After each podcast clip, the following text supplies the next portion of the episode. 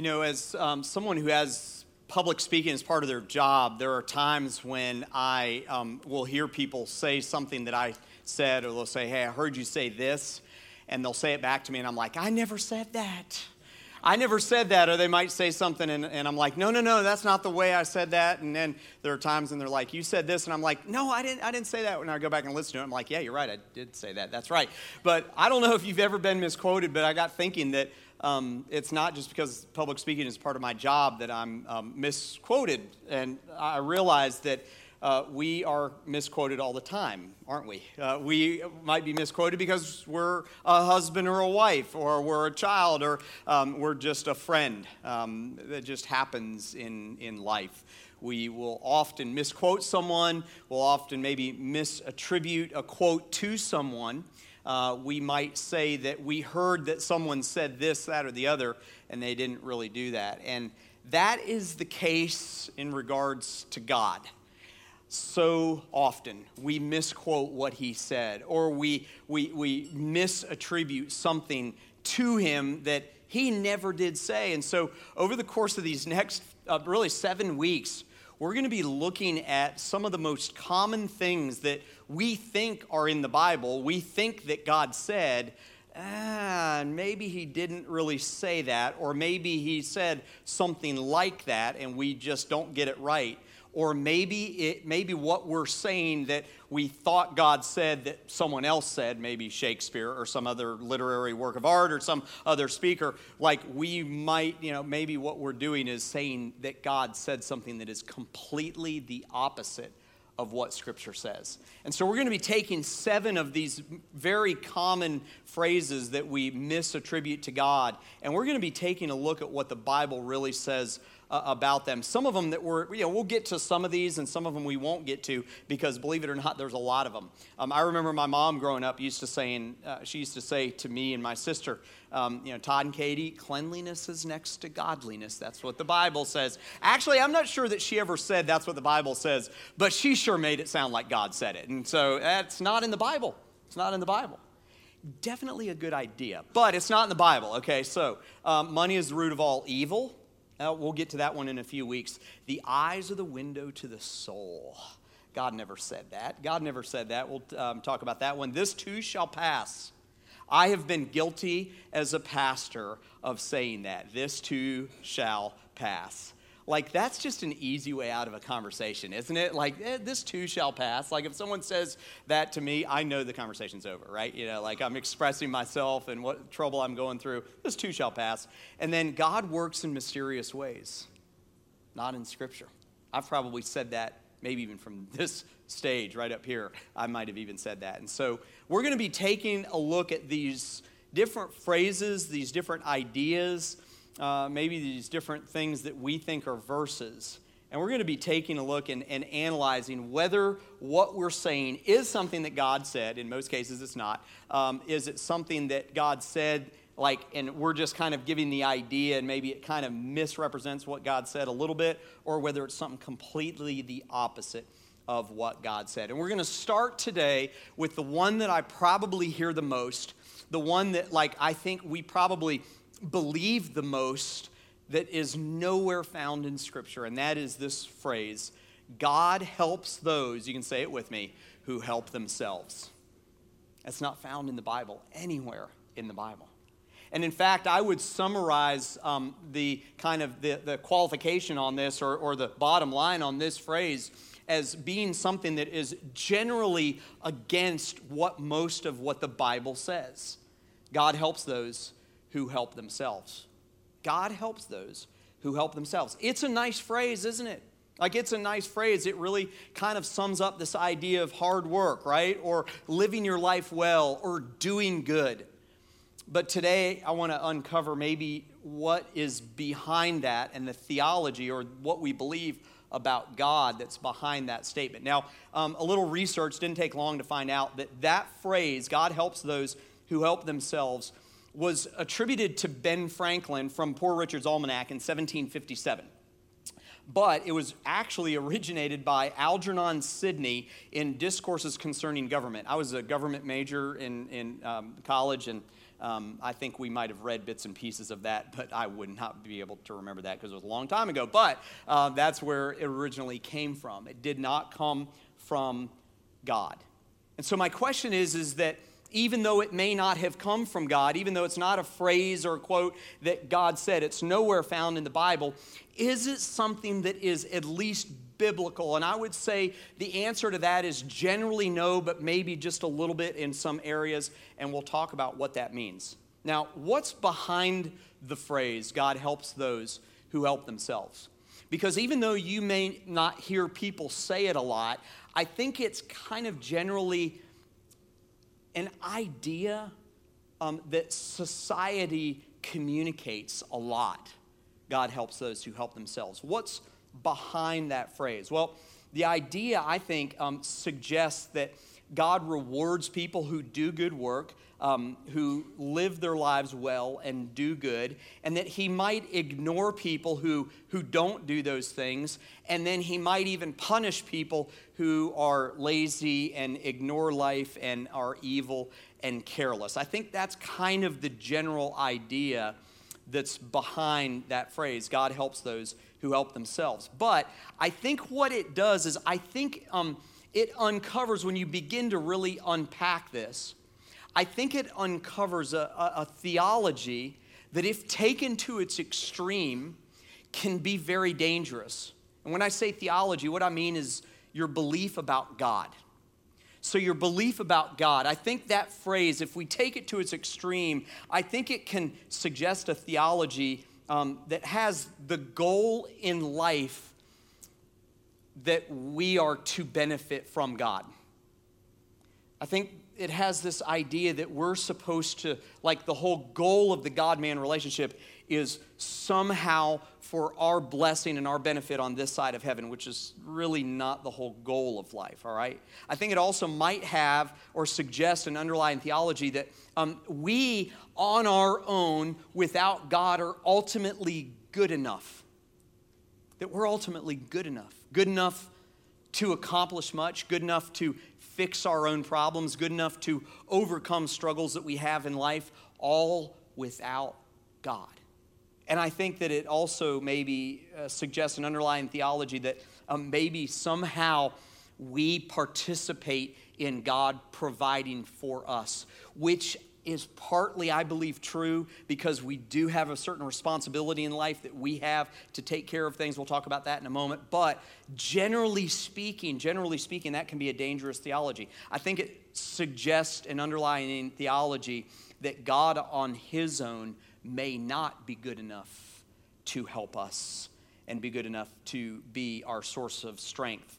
I think it may suggest a theology that God plus me equals good stuff for me.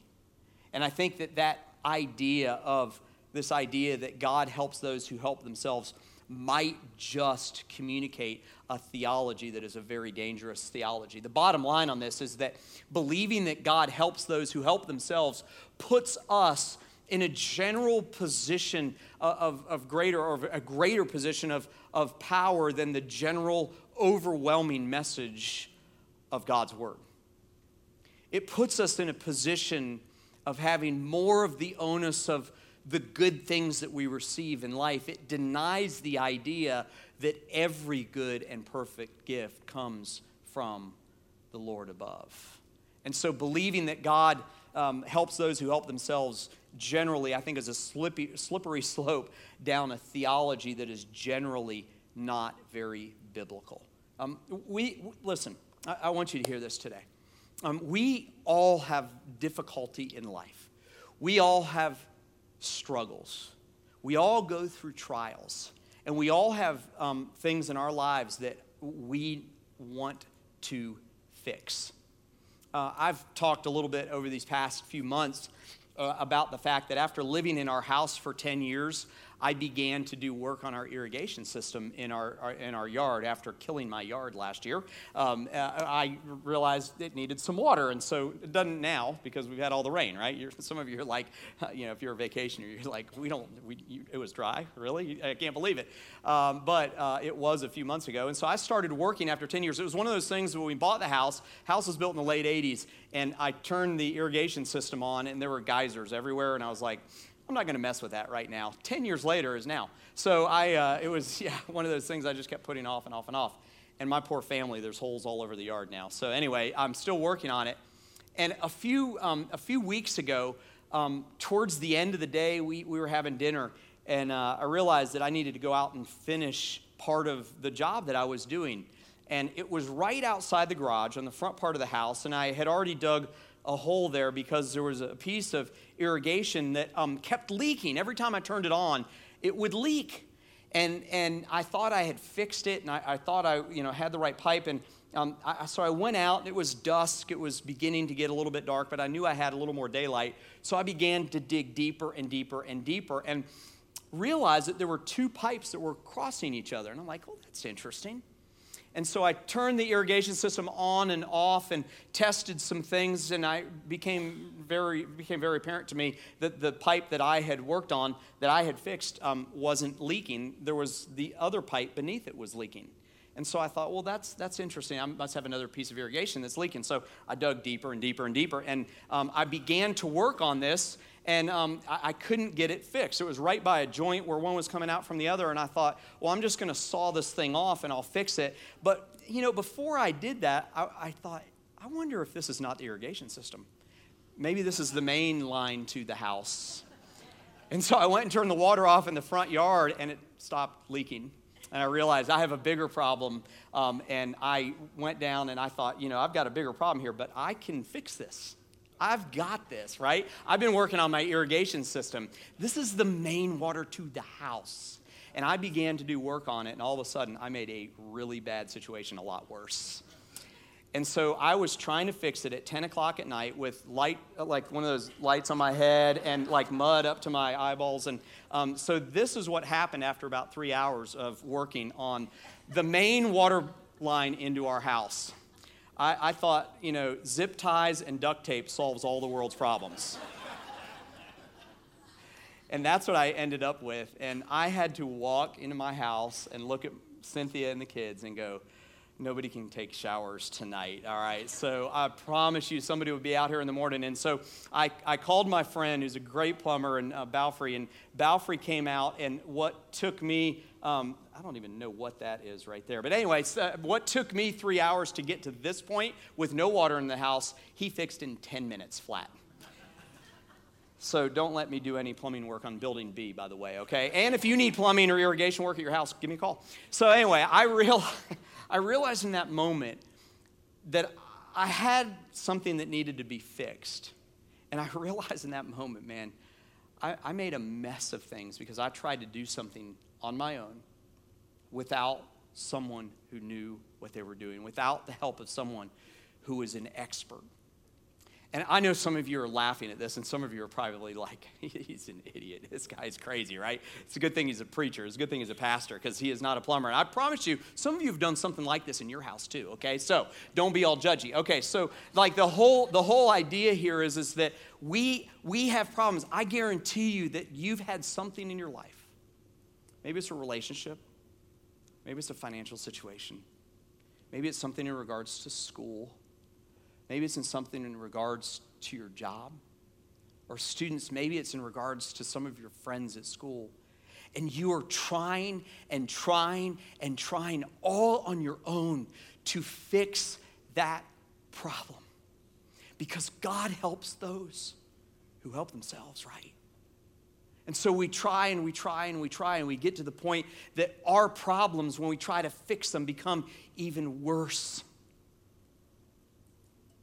The world is screaming to us that we're good enough. The world is telling us that we can do it. And listen, I don't want to take, I don't want you to take from this message the piece of responsibility that we have in life to be the people that God wants us to be.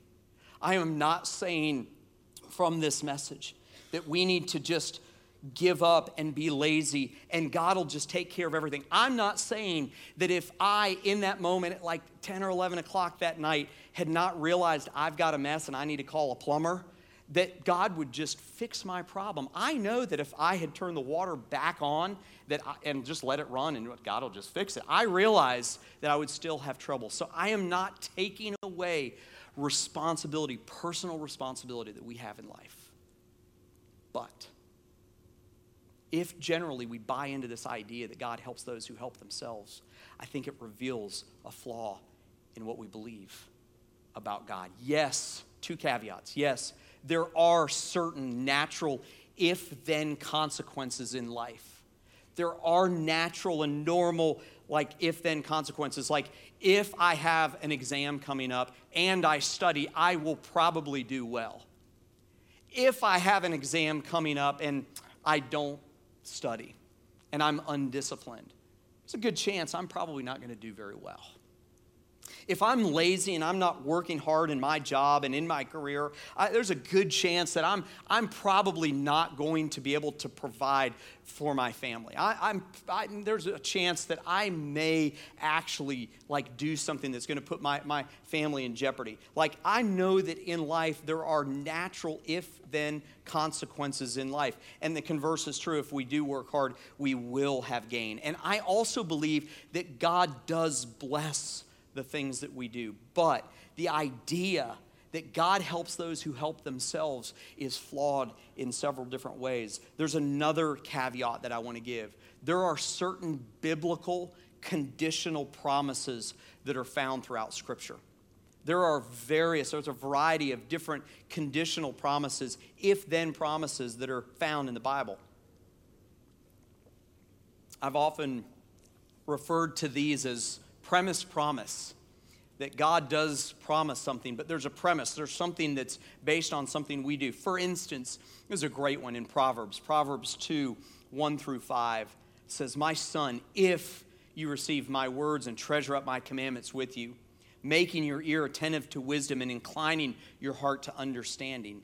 Yes, if you call out for insight and raise your voice for understanding. If you seek it like silver and search for it as hidden treasures, then you will understand the fear of the Lord and find the knowledge of God. I think there are certain things in God's word where there is a premise, there is something that like that we are supposed to do, then then God will give us blessing. Malachi 3:10 talks about this in regards to money. Bring the full tithe into the storehouse that there may be food in my house and thereby put me to the test, he says, says the Lord of hosts. If I will not pour out the, and open uh, the windows of heaven for you and pour down for you a blessing until there is no more need. He says, If you tithe, I will bless you. But I want you to realize that anywhere you find in Scripture where there's that conditional premise, promise, relationship between something we do and something that God promises to do on the basis of that, it always put, points us towards God or puts us in a place for more reliance on Him. And so, even those things that seems like it would speak to the, the idea of God blesses, uh, you know, uh, God helps those who help themselves being true, even those things puts us in a position of Him being more and more in control, His sovereignty, and He being the one who provides. Now, what does the Bible say about this statement? What does it say about this statement? The, the truth of the Bible, listen, I want you to hear this today. The truth of, of, of God's word, the, the whole of God's word, the overwhelming message is this that we are generally unable, but God is, you can say it with me, able. The, the overwhelming message is that we are unable, but God is able. Now I realize, I realize that is not a very popular message today in church and in the world. It's not a very popular message. In fact, I, I, I, preached on this once years ago. I gave a message that was similar to this, and I had someone come up to me and say, We don't need to hear how bad we are, and I hope you don't hear that today at all.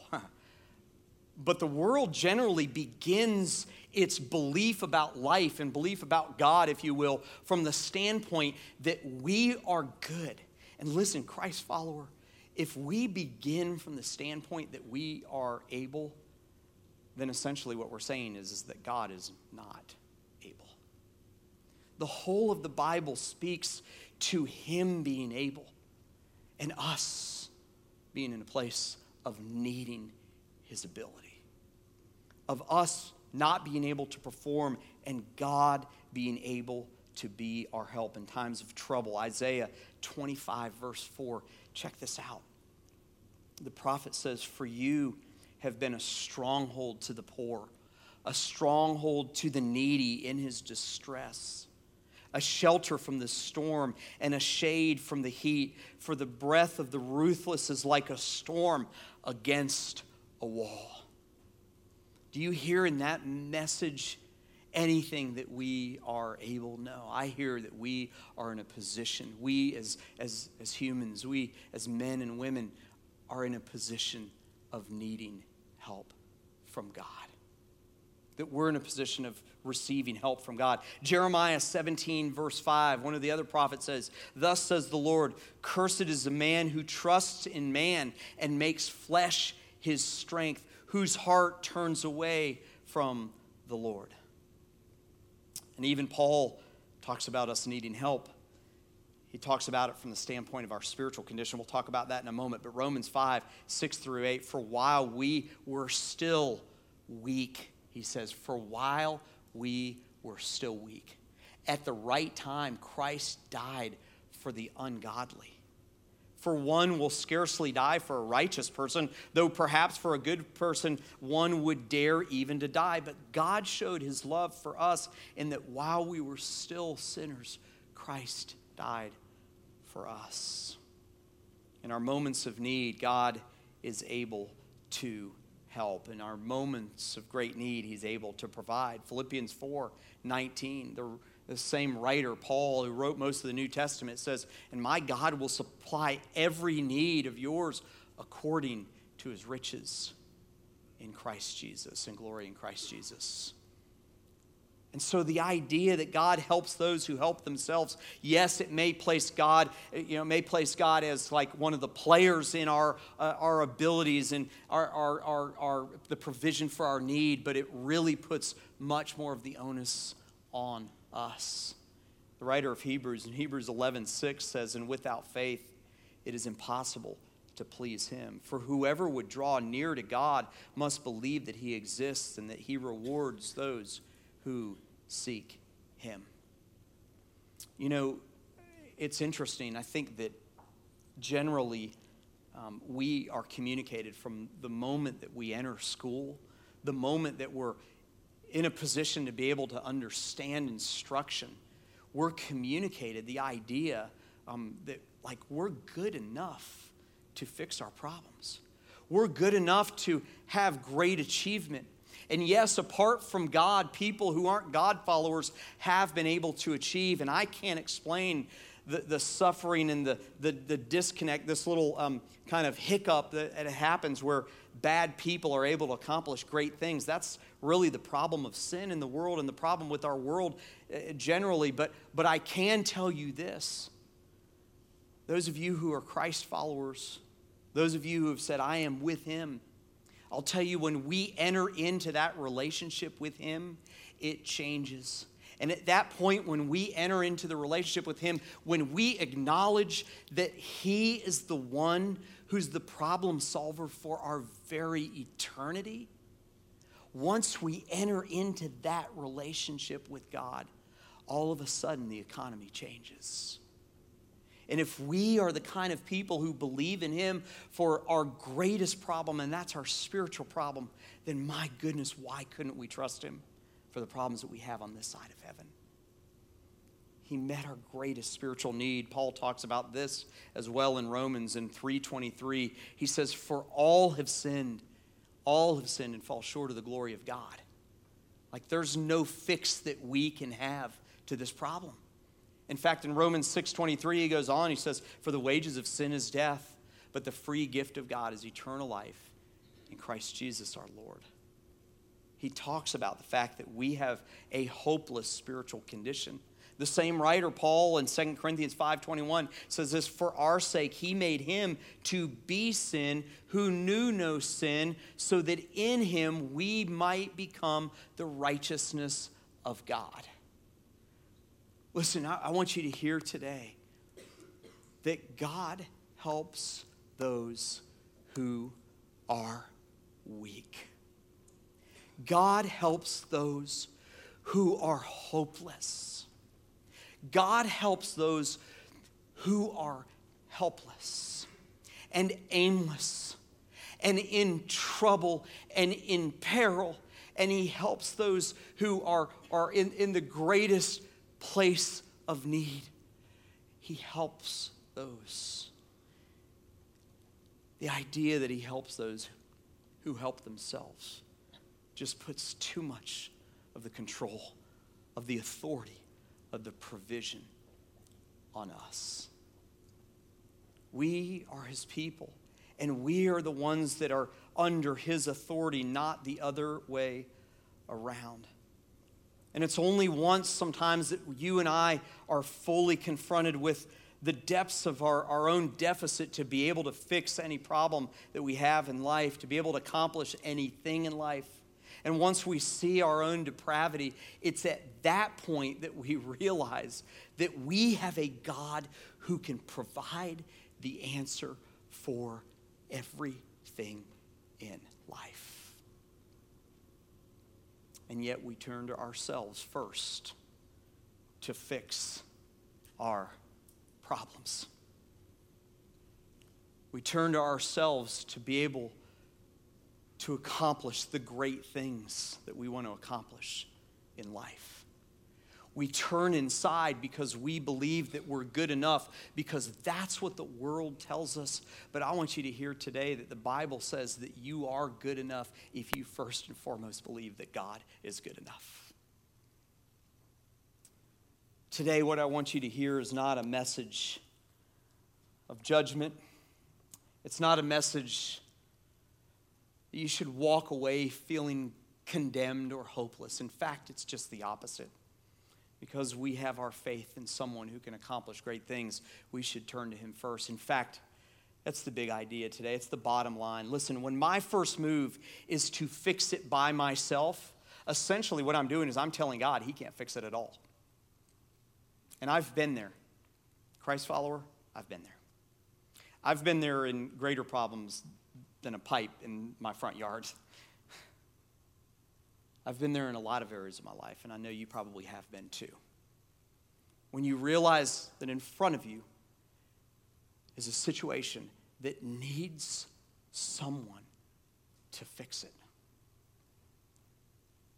When we try on our own to fix it first by ourselves, we are essentially telling God that we don't believe that He can fix it at all.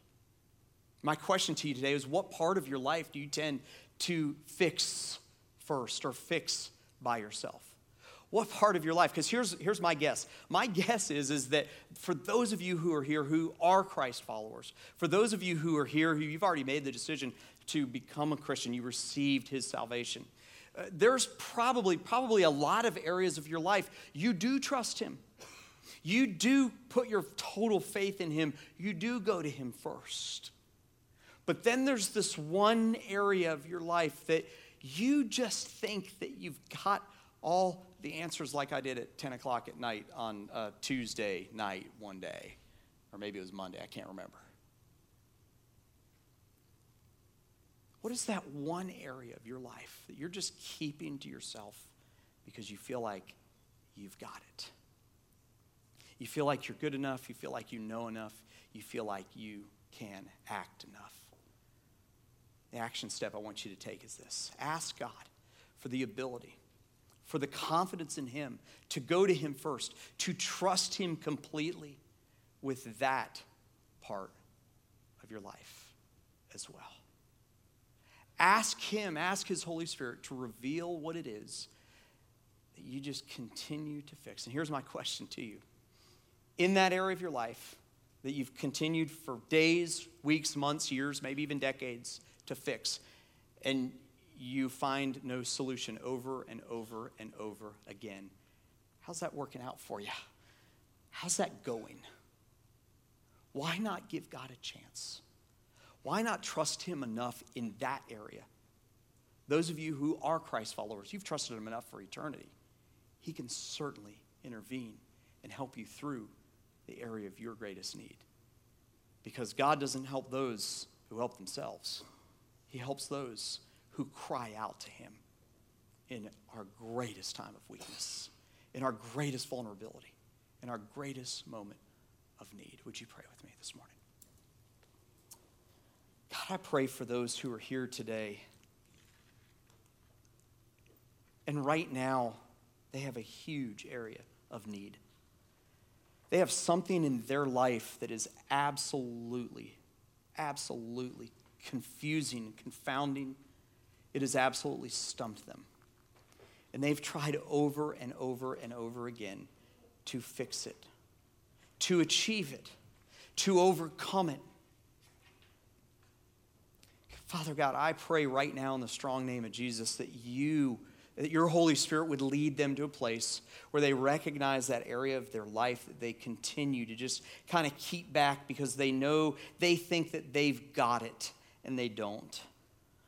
Right now, just in the quietness of this room, for those of you who are already Christ followers, what is that area? Is it a relationship? Is it finances? Is it a situation at work or with your business?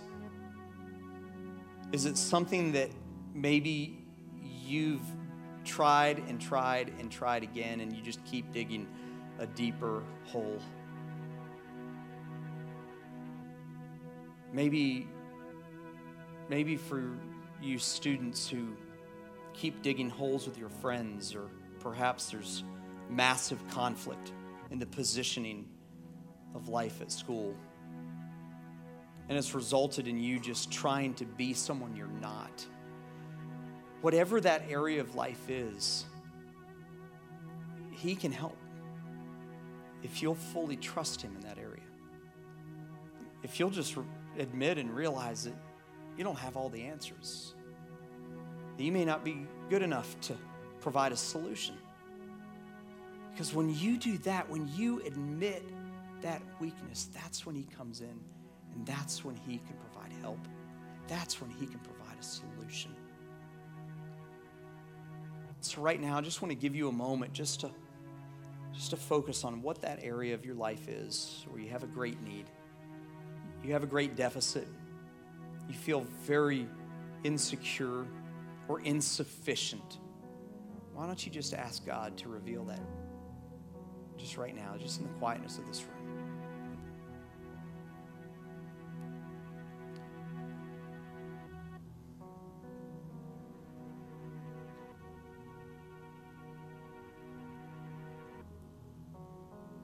Father God, I pray for whatever the people in this room, within the sound of my voice, online, on Facebook, wherever they are right now. God, I pray in the strong name of Jesus that you give them the confidence, the courage, and the ability to, to trust you in that area, to allow you to come in and, and be their help, to allow you to be the one that provides peace in the midst of the storm. And Father God, I pray that you would help solve problems. Help us be all that we can be. Help us to achieve more, not on our own strength, but completely and totally reliant on you, the one who is the great provider, the one who is the great giver, the one who loved us enough to send Jesus to this world to die for our sins, to take our sins away so that we can have an eternity with you in heaven. If you're here today and you've never put your faith in Jesus, I would imagine that's the first area to give over to Him. That's the first part of your life that I'm just going to be honest with you right now. You'll never be able to fix that. So why not trust Him for your greatest need? Why not put your faith in Him? The Bible says if we confess with our mouths and believe in our heart that Jesus rose again from the dead, we will be saved. And if you're here today and you want to receive salvation, you want to you want to trust God for the greatest need that you have I'm just going to ask you to invite you to, to pray a prayer if you mean it quietly to God. I'll say it out loud and you can say it in your heart to Him. God, thank you for loving me. Thank you for sending Jesus to die for me. Thank you for taking my sins away. And right now, I choose to receive you as my Savior. If you just prayed that prayer or something like it with me, um, just in the quietness of this room with every head bowed and every eye closed, would you just would you just look up at me and, and raise your hand? I, I want to pray for you. I won't call you up or point you out or anything. I just want to pray for you. If you would just look up at me and raise your hand for a moment. Awesome. Awesome. awesome. Anyone else? God, I thank you for those who said yes to you today. God, I thank you that they they had the ability to trust you with their greatest need, and that is an eternity with you. And that is taking their sin away. Thank you, Father, for that. God, may we all walk this week with the truth that we're unable, but you are able. God, help us bring peace into that restless part of our world, that troubled part of our world. God, may you receive the glory as a result. In Jesus' name I pray.